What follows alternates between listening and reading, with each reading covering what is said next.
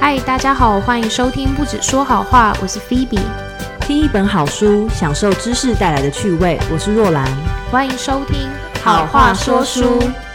今天迎接到好话说书的第八集。嗯，我们其实要讲的这本书啊，叫做《每天最重要的两小时》。哪两个小时？几点到几点？哎，其实这个待会我们就会带出来，这两个小时是什么时段？哦，那有趣的是，我想要先了解一下各位听众，还有我们的 Phoebe。嗯，你以前读书的时候，是不是也是花很长的时间，就是可能一天有八小时以上来念书啊？对，没错。那应该也有遇到过那种读不下去的时候吧？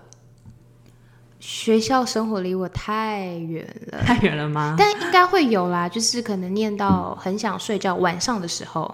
那如果是周末白天不太想念书，我就去看小说。哦，所以你其实是那种，就是读到读不下去的时候，你就会让自己去做一些别的事。因为那时候无法专心啦。哎，那你那你算是呃，就是蛮蛮敢让自己可以我很随心所欲啊，我想做什么就做什么。因为我觉得，像我以前在读书的时候啊，很常遇到状况就是，我读不下去，我还硬逼着自己睁大我的眼睛，盯着我前面的书，坐在原位上面不准站起来。可是为什么要逼死自己啊？因为就是会有一种哈，要读不完了。如果我再离开我的座位去做别的事情的话，啊，不就完蛋了吗？所以，因为这些我们常常可能有过的经验，就是那些我们觉得好像时间太少，事情很多做不完的时候，嗯，我们第一反应就是我要找更多的时间，或是我要让自己更专注，逼自己待在那件事情当中。而这些行为其实跟我们自己人体的生理系统是有一点点不一样的。哦，所以你的意思是说，其实依照这本书来看的话，今天应该是要教我们念不下去或做不下去的时候，不要再继续盯了，意思吗？哎，有啊，作者其实在里面有提到过这个观点。那我想问一下，每天最重要两个小时，是说我们每天只要读书两个小时，跟工作两个小时吗？哎，不是啦，不是啦，一天有二十四小时，你怎么可能只工作两个小时嘛？哦，好。但他其实要讲的就是，每一个人都在事情很多，或是想要追求更高的成就的时候，面临一种状况，就是我想要有更好的效率。呃，对。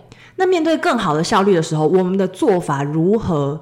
去有一个更符合人体生理系统的方式呢？其实他就讲到，其实每一天呢，我们虽然有二十四小时，但我们真的没有办法二十四小时都专心的可能 K 书或工作吧？哦，完全可以认同这句话。就像现在我们是晚上快八点在录音，但我好难专注哦，有种茫茫的感觉吗？对，没错，其实我们的想法。跟我们的思考，还有大脑的运作机制，对我们能不能够拥有高效率有非常大的影响。我是有看过一篇跟健康有关的文章，是说我们的大脑大概在中午十二点之后，可能那个脑力就会开始下降。所以晚上熬夜工作跟念书的人是最笨的，因为你那时候的专注力跟记忆力并不像中午十二点之前那么好。没错，其实这本书也有讲到这个观点，就是这个意思哈。没错，没错。所以他讲的是，如果你想要有更好的效率，重点不是拿出更多时间哦，关键是在于你要每一天。找出那两个小时可以运作的高效率的时间，所以是说这两个小时不是说你每天只要做两个小时，而是说这两个小时是你效率最高、可能最专注的两个小时，你要把它找出来，这样。对，哦，而且就像菲比刚刚讲，它通常不会发生在半夜十二点。对，你知道我那时候看到那个文章之后，我就觉得那些熬夜念书的小孩都是笨蛋。对啊，因为其实有时候我们会可能生活中有非常多不是我们最重要的事情挡在了我们重要之行。对我有发现，就是今天你之所以会熬夜念书，很有可能你白天做了很多其他的杂事，或是拖延。然后还有一种是，有些人他已经养成，我听过有人跟我说，他要到半夜才能够专注。对。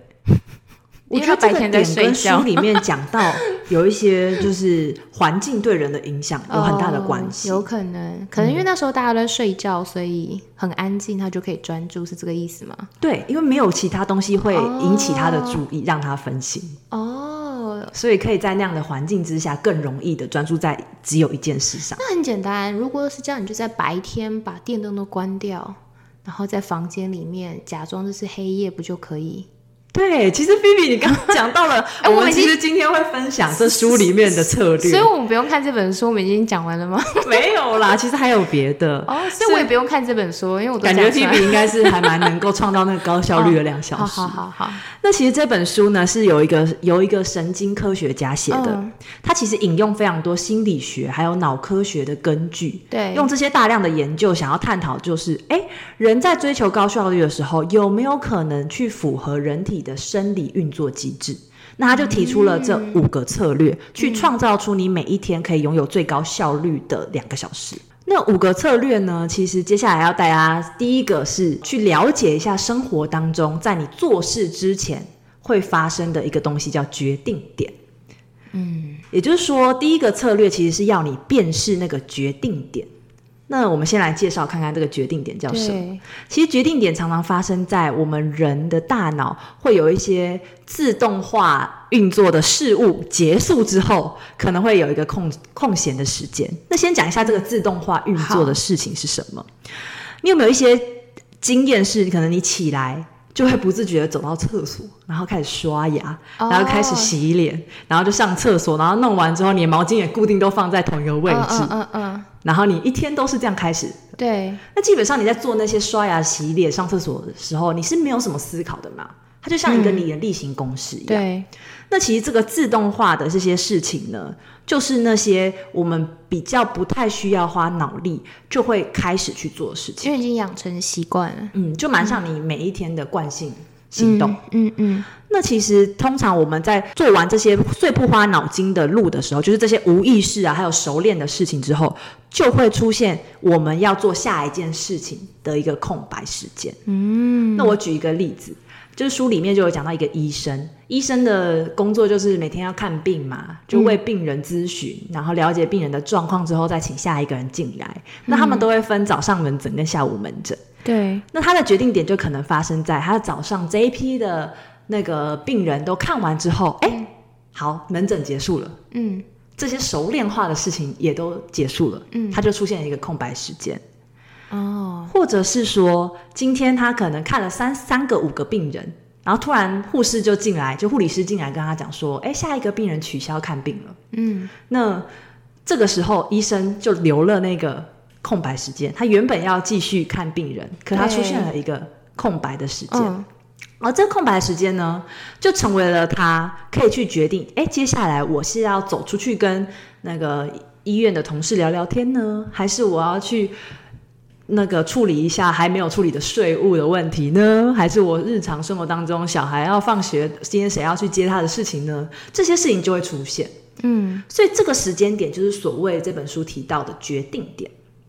嗯，那这个决定点出现在这些例行程序结束之后，你可能就会有各种的事物浮现你的脑海。那这时候我们的大脑会怎么样呢？就会有发生冲突。这冲突的点就在于，我到底要做 A 事，还是要做 B 事，还是要做 C 事，做 D 事？嗯那当这时候我们出现脑袋里有这些 A B C D C，甚至到 E F 到 Z 的这些事项的时候，我们会有什么样的情绪？就是不安。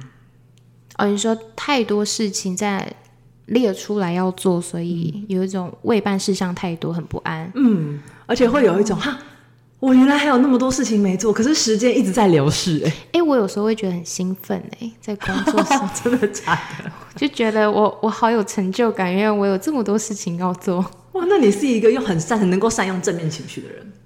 但前提是刚好前一阵子我很闲的话，那时候我就会觉得很兴奋。但如果我越来越忙的话，可能也不会那么正面吧。就当我们就是做完这些该做的事情，然后出现有哎还有好多事情要做的时候，这些决定点就会让我们觉得有点焦虑，而这些焦虑就会导致我们做出一个行动，就是我现在马上想到哪一件事最紧急，我就去做它。嗯所以这常常也造成着有一些人会发生，我可能以为这只要花五分钟，嗯，结果浪费了一个小时。什么意思？比如说，很常出现赖的讯息跳出来了，嗯，可能那个讯息不是最必要就不用当下去回的。对，不用当下回的。可能你妈问你说晚餐要吃什么，嗯，但那时候还没有晚餐时间，只是你早上的休息时间。但因为你花精神去想了，然后就浪费那个时间，所以嗯，你就开始跟你妈讨论说，哎，今天晚上要吃什么？是要吃家里嗯嗯，呃隔壁的那间粥店呢，还是要吃公司旁边的面店呢？然后你就跟他一起讨论，然后还传了 Google 的讯息，然后开始打开 IG 搜寻美食餐厅，就不知不觉你的时间就这样流逝了。哦，也就是可能你原本想要做 A 事，但是突然有 Line 的讯息进来，有可能就让你分心而无法去做你原本排定的 A 事吗？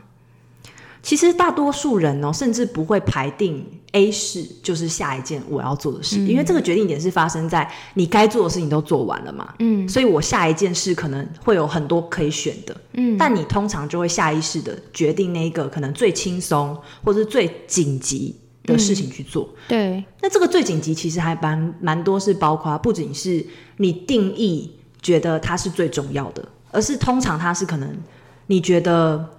呃，跟人情有关。你好像今天不做这件事情，你就会对不起他。可是其实他并不是你这个阶段、这个时间当中最迫切的、最迫切的事。哦，嗯。所以通常啊，在这样子决定点出现的时候，你的自我的意识，就是你开始会出现，哎，我可以去选择我要做什么下一件事的这个自我意识会增强。嗯，你开始会注意到这些种种的事物，并且更容易觉察到时间的流逝。可是，当这样子的情绪，呃，这样的状况出现的时候，你的情绪就会导致你很不安，嗯，而你会倾向于快速的略过这个过程，赶快去做下一件事。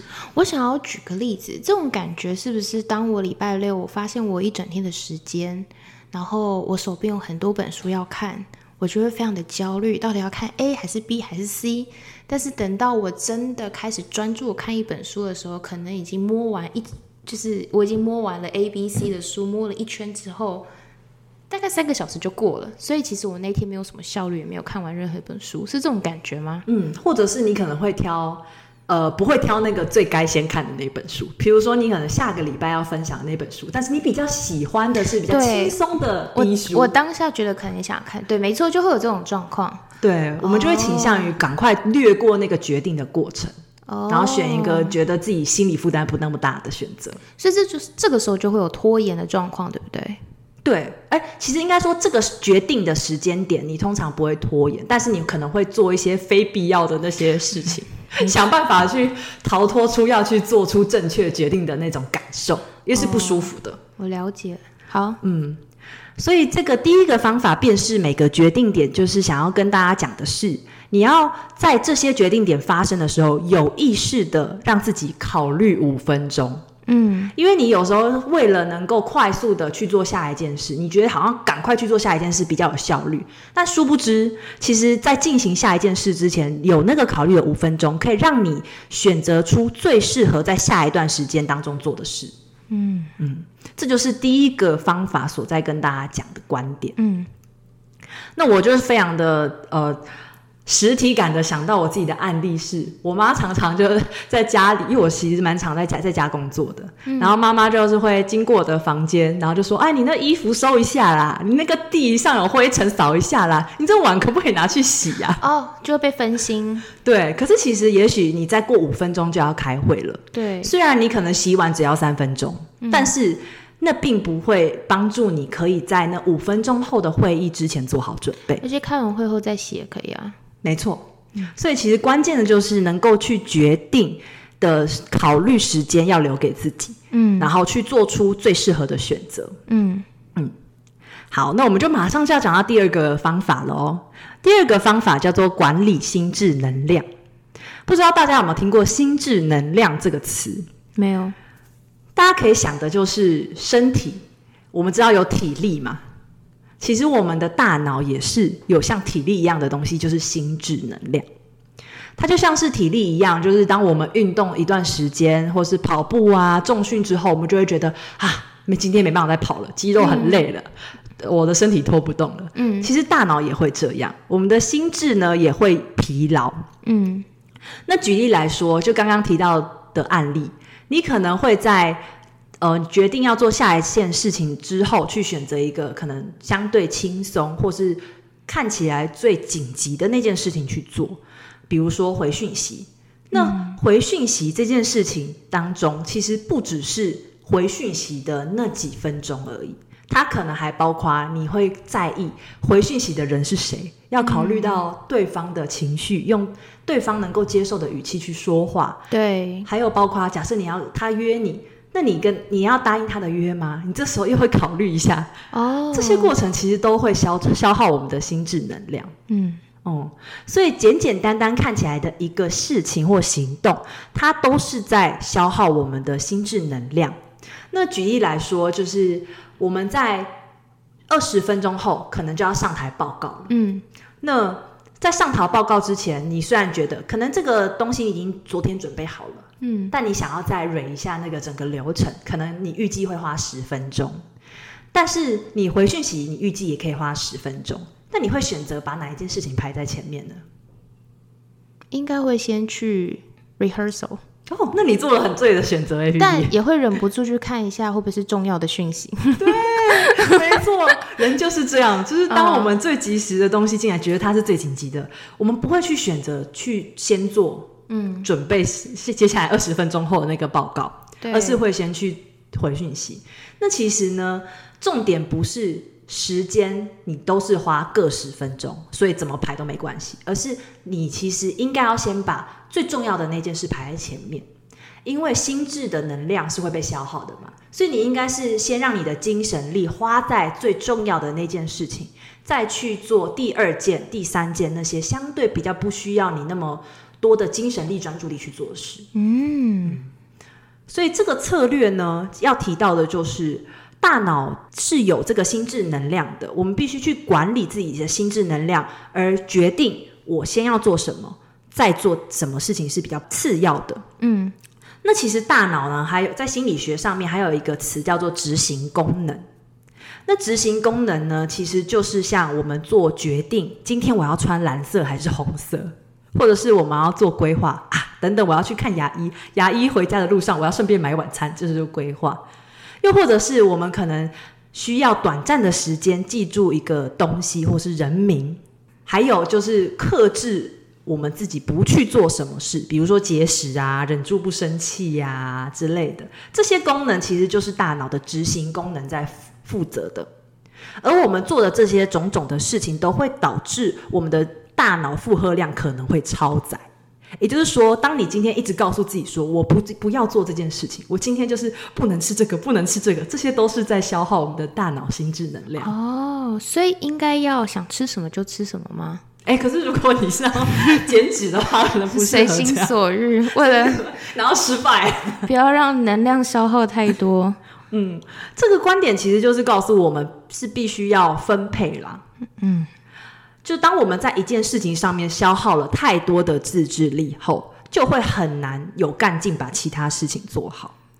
哦这个感觉是不是就是为什么很常常节食会失败的原因？因为你大脑盯太久了，就有点过度了。，对，然后之后你就会觉得疲惫，然后一旦放松就啊，前暴食暴饮对对暴食，对对对对，没错没错。比如说这样子的呃节食以外，还有一些有趣的案例，就是像是我们忍住自己不去发怒、不生气啊，还有保持同理心啊，嗯，忍住不哭啊，其实这些都是蛮需要我们的自制力，而这个自制力也都是需要消耗心智能量。嗯，有哎，难怪哭完之后会觉得很累。嗯所以，当你今天可能你要做一个很重要的会议，或是对一个很重要的考试，你要决定在早上的时间去跟你的父母或者跟你的家人争执，说到底今晚谁要洗碗，或是今晚谁要收衣服吗、n o 千万别这么做。所以就会消耗太多脑细胞，搞不好昨天读的都忘了。对，就导致你今天最重要的事情可能没有办法做好了。嗯，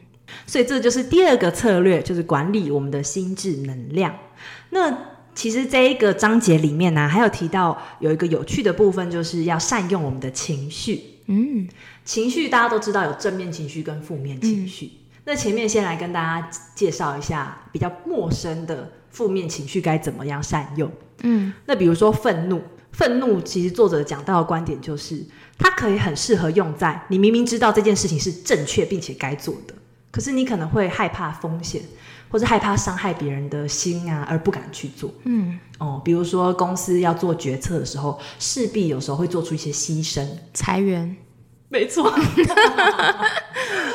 嗯，或或者是在路上遇到有人推销，你不好意思拒绝。哦，不会，这个绝对最好没事。哦，这个真的是我实体案例啦，我真的是有在路上被人家推销过，然后刷了几万块。你好好说话哦。对，QQ 还好，不过后来呢，我觉得我自己就是有善用这个方法，因为他就讲到这个愤怒，就是你常常会听到的激将法。嗯，你告诉自己说，如果你不这样做的话，你就会怎么样怎么样？难道你要继续被骗吗？难道这真的是你要花的钱吗？如果你花了这个钱之后，你就没办法做什么什么事情了？哎，嗯，或者是你会不会因为走出这里而觉得你又被人家话术话术说动了？可是你真的不想要买啊？你会很气自己吧？用这些情绪的话再次的激激励，就是骂自己啦。有一点是这样，对，所以其实这个激将法运用愤怒的情绪，可以促使我们接受挑战，去做那件正确而该做的事。好，那第二个情绪啊，就是悲伤。嗯，不知道大家有没有一些经验，是在你可能，哦，就是想，呃，心情很 down 的时候，可是却让你可以深思一些事情。有啊，因为难过的时候，你就会开始深入的思考。对啊，不是吗？没错，没错。其实，当我们感到悲伤的时候，在做决定也通常比较不会有偏见，而且啊，会把速度放慢，更慎重的思考应该要相信谁。但我怎么觉得我妈伤心的时候，她她讲出来的话都蛮有偏见的。Q Q，那个是过度伤心哦，过度伤心吗？哦，好。那他就是作者就提到说，这很适合用这个情绪，在你遇到困境的时候，去想想。你家过世的那只狗狗，或是曾经让你感到很受伤、很伤心的一件事情，你就会变冷静了。原本你可能很积极的想要购物买下这个东西哦，但你那个背上去，你想到你家的狗狗，哎，你会比较冷静。或者你想到你上次被骗了几万块刷了之后，你回去你妈多生气，你大概就对我的伤心这个悲伤的情绪，你就会冷静。好。对，这就是第二个悲伤的部分。嗯，那第三个负面的情绪则是讲到焦虑。这应该是每个人都常常很用力生活、努力生活遇到的状况吧？对，其实焦虑啊是可以帮助我们提高警觉性的。嗯，它可以让我们准备面对各种可能发生的状况，做出反应。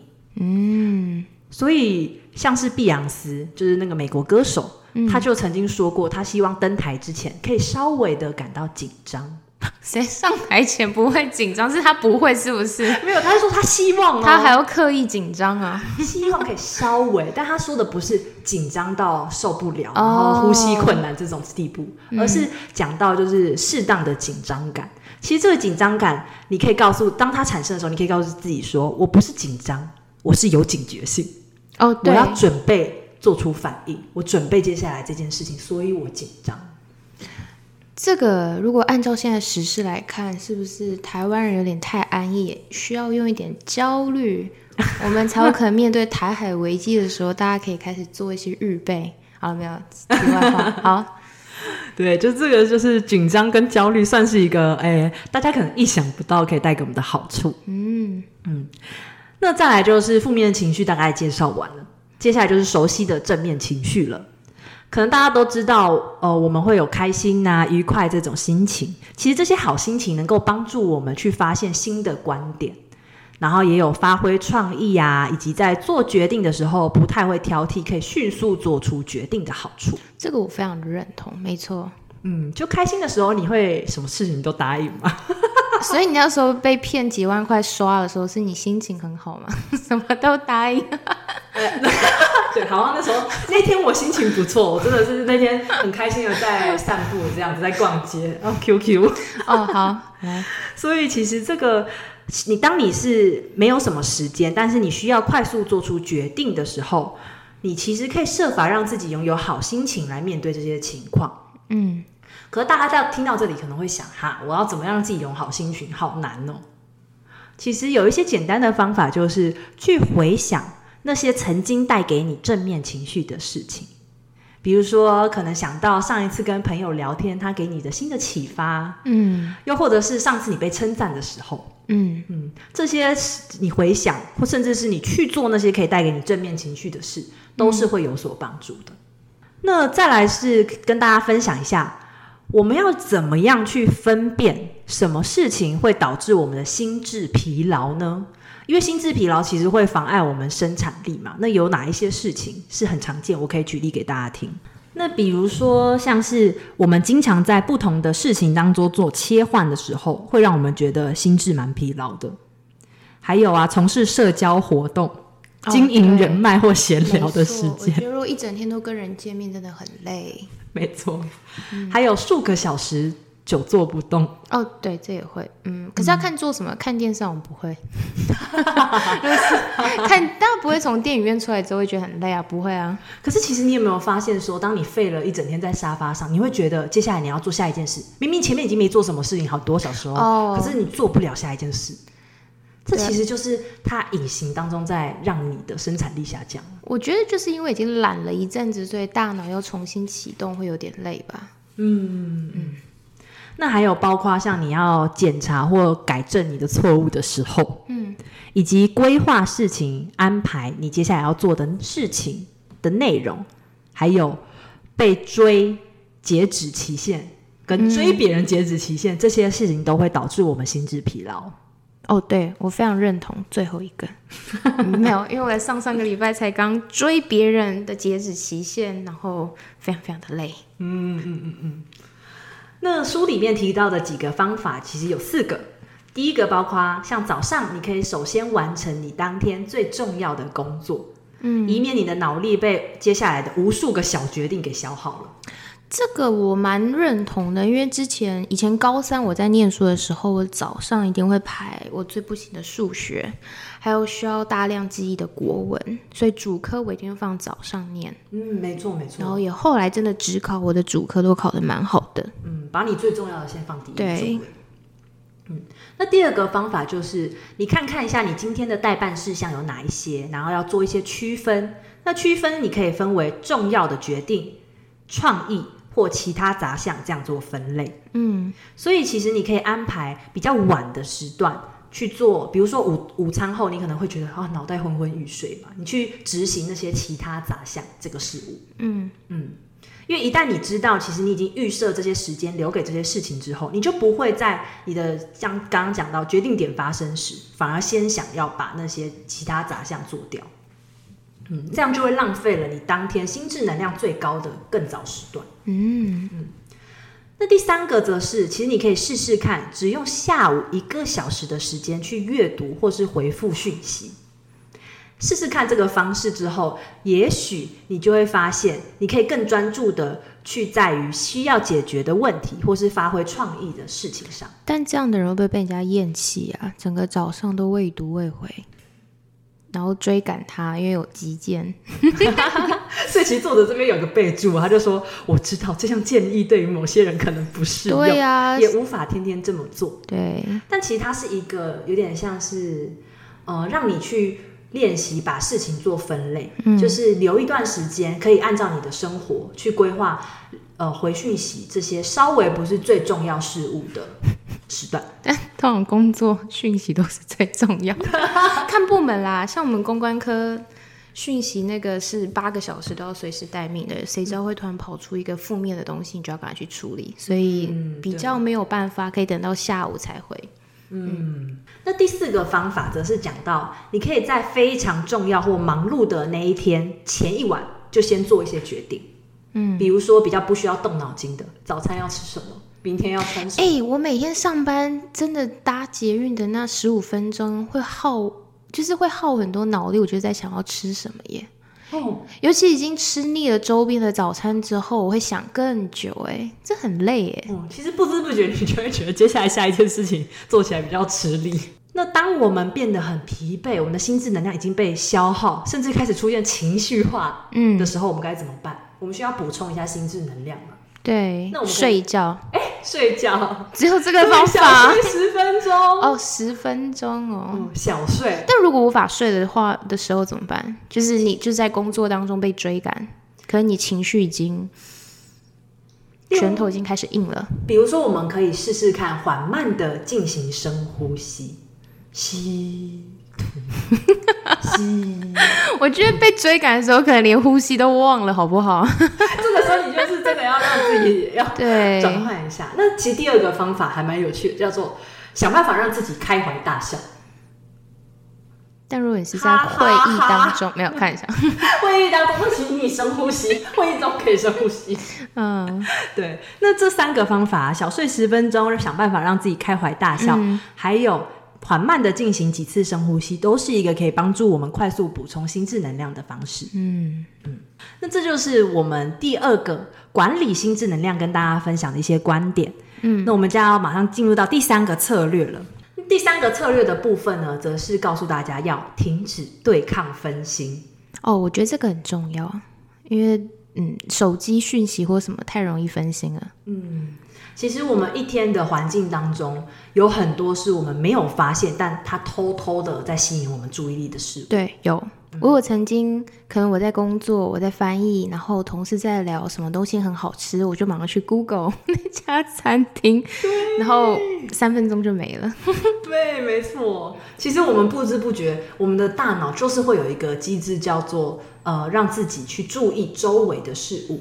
嗯，嗯，这是因为以前我们的是生活在原始社会嘛，我们蛮需要去注意一下旁边的危险，以免自己哦。生命死亡。对，哦，那这个机制其实到现在都没什么改变，所以导致我们其实现在不太需要去注意那些东西，甚至是我们真的反而不该去注意。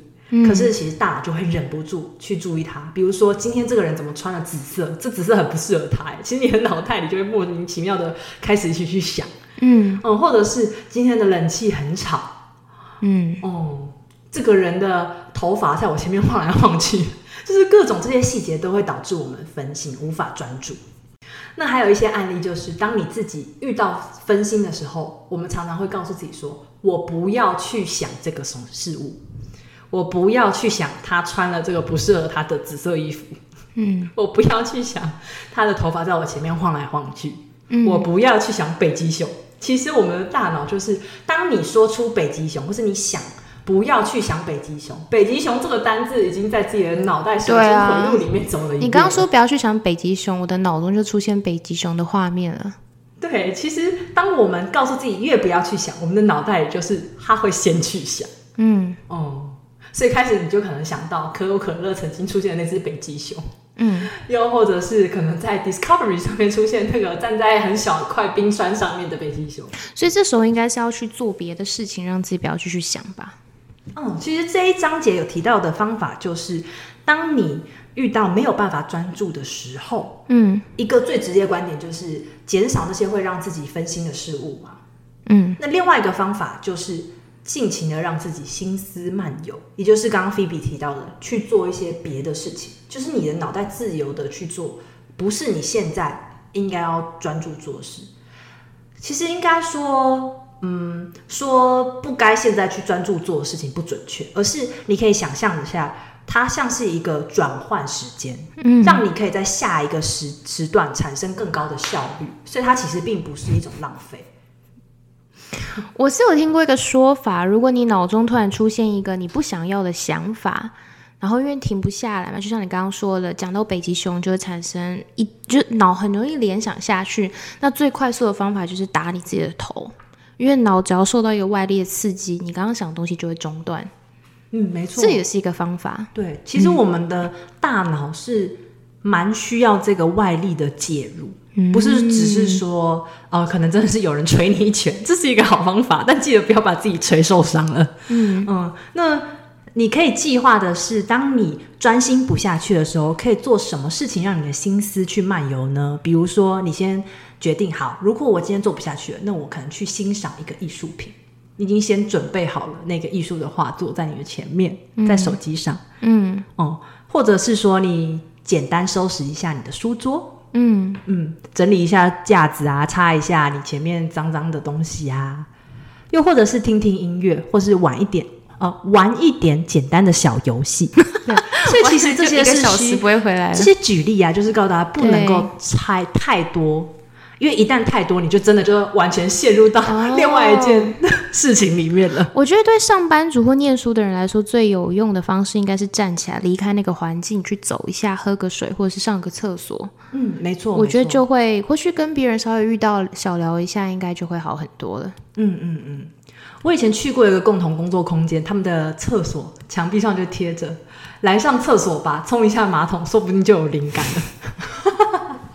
对，类其似像这样。实这就是一个善用心思漫游的方法。对，像我如果翻译翻不出来的话，我就会出去装水晃一下，然后但是再回来的时候就可能就会有灵感，或者是就可以再回到那个 moment，然后再继续的翻译。嗯所以决定要去做的另外一件事情，它不能够是你可能要耗费很多心力，或是花很长时间去做，很困难的事。其实这也跟很多书在讲到时间管理是，可能你工作个几十分钟之后，你一定要让自己休息个十分钟、十五分钟。我觉得这是蛮像的。嗯所以，如果你的休息是选择去打开你的手游，然后打二十分钟，可能这就有点太多了，就是蛮，消耗他他可能进入到另外一个专心的模式，这样就不是对抗分析。嗯，对，好像不是。可能这短短的五分钟就会瞬间变二十分钟，变两个小时。对啊，嗯没错，没错。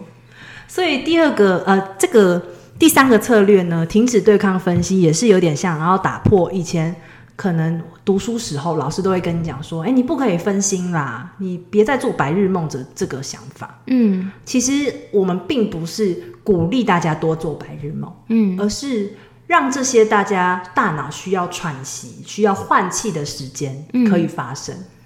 哦，所以我念不下去看小说是错误的决定，小说太负担太大了，因为看完一个小时后就不会再回来了，就是要把它看完。没错，小说看对用错方法哈。嗯所以，当你下次又做白日梦，或是不小心分心的时候，嗯你不要一直跟他跟自己讲说不行，我要专心，而是你要适当的放自己一马，嗯。因为有可能你做的白日梦会使你接下来几个小时充满你很高的生产力呢。可能那个白日梦就是觉得你已经把书读完了，或是没有啊，可能你想到先先自己对，先自己幻想已经考上想要的学校了。嗯，对，那这就是第三个想要跟大家分享的方式，嗯。停止对抗分心，大家可以试试看哦。嗯，好，那接下来第四个策略呢，要跟大家介绍的就是我们可以妥善的利用身体跟心灵的关联性。不知道大家相不相信身体跟心智是息息相关的？嗯，我相信，嗯，怎么说？就是如果你很身体纯粹是肉体疲惫的话，其实你内心也不太能够专注。或是当你今天内心很疲惫的时候，你也会觉得身体不太想动，所以我觉得是一一起的，是这个意思吗？对对对，哦，比如说我们生病的时候，嗯，其实我们生病的时候或吃完午餐，就会有种昏昏欲睡的感觉，对啊，大脑运作不过来，这其实就是身体跟我们的心智息息相关的一个证据。嗯嗯，那其实还有很多很多的案例啦。那这边可以跟大家分享一些小诀窍，就是比如说，你可能可以保持运动的习惯。嗯，其实适当的运动也会帮助帮助自己的压力对抗能力可以提升。哦，对，没错，我觉得我还蛮建议考生一定要每天让自己有运动的时间。嗯，对，运动完之后，真的抗压性也会变得比较高。嗯，可以提升我们的专注力。对，所以其实书里面有提到一些分析的报告是有指出，每其实你进行二十一分钟到三十分钟的有氧运动，可以足以有效的促进在运动后减轻你的焦虑感。哦，而且长期而言，运动还可以有效的阻止很习惯性的压力所带来的一些不好的影响。那可以推荐大家，就是除了工作啊、读书之外，透过运动来去提升以外呢，还有饮食方面的注意事项。嗯，那书里面讲到的就是碳水化合物，可能是我们最常在觉得能量下降需要补充一些的时候，甜的，对，没错。吃读书读很累的时候就想吃甜的，嗯喝饮料啊，手摇杯珍珠奶茶。没错，没错。那其实呢，碳水化合物啊，其实能够对我们的心智功能产生的影响很短暂，它只能够维持几分钟的提振作用。但是在你摄取碳水化合物的一个小时之后呢，大脑的其他执行功能就会降低，也就是你刚我们有介绍到的，你做决策啊、克制力这些都会导致变得更下降。嗯，那除此之外，还有大家提振精神常常会喝咖啡因，对咖啡因。那咖啡因呢？其实如果我们是在晚上的时间进呃去摄入的话，其实是相对比较不好的，因为在晚上的时候，我们就会经历到一个叫咖啡因戒断的时间点。也就是说，在这个戒断的时期，我们的心智功能就会降低，可能会导致我们去陷入比较负面的情绪，甚至有可能会头痛。那这个就是我们比较常见，可以去推荐给大家书里面去提到的，我们透过身体上面饮食啊、运动的影响，可以去帮助自己心智能量的管理，或者是提升高效率的一些方法。那最后一个要跟大家介绍到的方式呢，叫做打造打造对自己有益的工作环境。现在大家读书会选择去咖啡厅还是图书馆？我不会去图书馆，太安静了。哦，那你会在家吗？我会喜欢在我比较觉得舒服自在的环境，比方说这个咖啡厅，它有很舒服的沙发，都，或是它的椅子跟桌子的那个配备，或是灯光让我觉得舒服，我就可以在那个地方。那图书馆不喜欢，尤其是自习室，是因为里面都是人，然后我没有办法很自在的，比如说我想趴着，或者今天读累了想要挖鼻孔。挖鼻孔，读累了想挖鼻孔，没有啦蛮奇妙的没。有，就是我我想要很自在的，我想干嘛就干嘛，旁边不要有人会看我或什么之类的话，所以自习室对我来说是最有负担感的地方，因为那边我觉得可能是因为大家都很专注、战战兢兢在念书，所以会有一种很紧张的氛围。嗯，图书馆的自习室我最最不喜欢。哦，对，所以我宁可是比如说像高中，我会去我的教室，我最习惯的就是我的课桌椅。嗯嗯，不然就是在家我的书桌这样。那你的教室那时候是有人的吗？就是有人跟没有人都没有关系，所以我是可以在咖啡厅念书的，只要那个地方够安静，我就可以专啊够舒服，让我觉得安心，我就可以很专注。哦，那你通常如果去咖啡厅的话，你都在读什么书？但我高中不会去咖啡厅读书，我大学都在宿舍念书，所以你这样问题还真是问倒我了。因为其实我们呃可以按照做的事情不一样而选择不同的环境，哦，对啊，会比较有效率的是可以做出这样的区别。比如说刚刚讲到菲比自己提的，呃，他去教室里面不要去自习室，他可能不被那些旁边的人影响到，他不会去意识旁边的人嘛。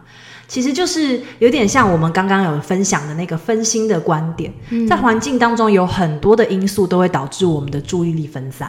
嗯，所以我们需要专注投入在 K 书，比如说你可能在一直背诵嗯。的这些事物的时候，需要的环境反而是一个不会去影响你有注意力分散的环境，也就是它的灯光可能很比较明亮，而且它周围的人不会离你太靠近，没有吵杂的音乐，然后非常舒适的环境，这可以让你创造出比较高效率，在这些例行比较需要专注力的读书、学习、工作上。嗯那另外一种类型是什么呢？就是比较需要发想，想要得到新的灵感，呃，发想新的点子的时候，写一个新的方案，想破头的时候，不知道该怎么办的时候，这些类型的事物啊，它是比较适合的环境，就是灯光稍微昏黄，哦，有一点点 chill 的氛围，有一点音乐，但那音乐不能都太吵哦，不可以有这歌词很大声的。难怪 J.K. 罗琳是在咖啡厅写出《哈利波特》的。没错，你就会发现很多的创意工作者，他们很喜欢去咖啡店。哦，这也是因为他们的环境上，其实是对他们创造出高效率的生产力活动有帮助的。嗯对，所以其实大家可以根据自己所做的事情去分类一下需要去的环境。所以当你要读期中考的时候，你应该知道了，应该不是要去咖啡厅，然后听很大声的音乐喽。但是我有认识一些大学同学，他们是会去麦当劳念书，那麦当劳是没什么人去的麦当劳吗？很多啊，台大附近麦当劳人很多，就是他们可能有一些人，他们喜欢那种嘈杂的环境，可以让他们不会想睡觉。哦，对他们会觉得图书馆太安静，会想睡觉，所以他们没有办法。那我也很好奇，他们是什么时段去麦当劳？哎，这我不知道，可能白天或半夜都有可能嗯。因为如果他是在很想睡觉的时候去做那件事情，那就其实也蛮像前面书里面的呃讲到的，就是你是什么时间点，你的心智能量在什么样的状态下去做那件可能很耗费精神力的事，也会影响你会不会想睡觉。嗯，对。所以假设他是在晚上，就是你已经是一个脑力下降、非常疲累的时候，那当然那个时候你就会觉得很想睡，你需要有一个很明亮，然后很很大声，可以让你醒着的地方。哦，有可能。嗯但如果是你在一个你的心智能量比较稳定，比如说是早上的时间，十二点之前，你的精神力也还没有被其他的事物给削弱的时候，你可以挑按照你的事物去挑选一个比较明可能明亮的读书环境。但你如果是要发想的话，你可以去一些灯光比较昏黄的地方。所以酒吧是一个很能够激发创意的地方吗？但我担心大家眼力或眼视力会不会出问题啊？对啊，好，嗯，所以其实我觉得蛮有趣的，就是我们常常听到有一些什么诗人啊，或是嗯创作人，他们很喜欢去那种晚上去聊天，然后就会有一些新的想法，碰撞新的灵感。还有他们喜欢在半夜熬夜创作，不是吗？嗯跟这有关吗？嗯，灯光可能也是，就是因为晚上的，就是环境是比较安静的，加上它比较沉，就是它的灯光也比较暗，嗯所以这蛮符合其实书里面介绍到的这个方法。嗯嗯嗯，那再加上刚刚其实也有提到的，呃，我们晚上时间比较没有那么多其他东西会让自己分心嘛，嗯。因为嗯大家都睡觉了，然后你可能只只能够待在自己的房间，或是一个旁边周围没什么车的地方，嗯，嗯，所以这也会让自己的呃注意力不会被分散。对，所以做第五个方法，简单的跟大家介绍是，按照你的事物，你可以去选择适合的工作环境。其实书里面还有介绍到比较仔细的细项，但今天就不会跟大家多提，你可以有兴趣的话再去翻翻书。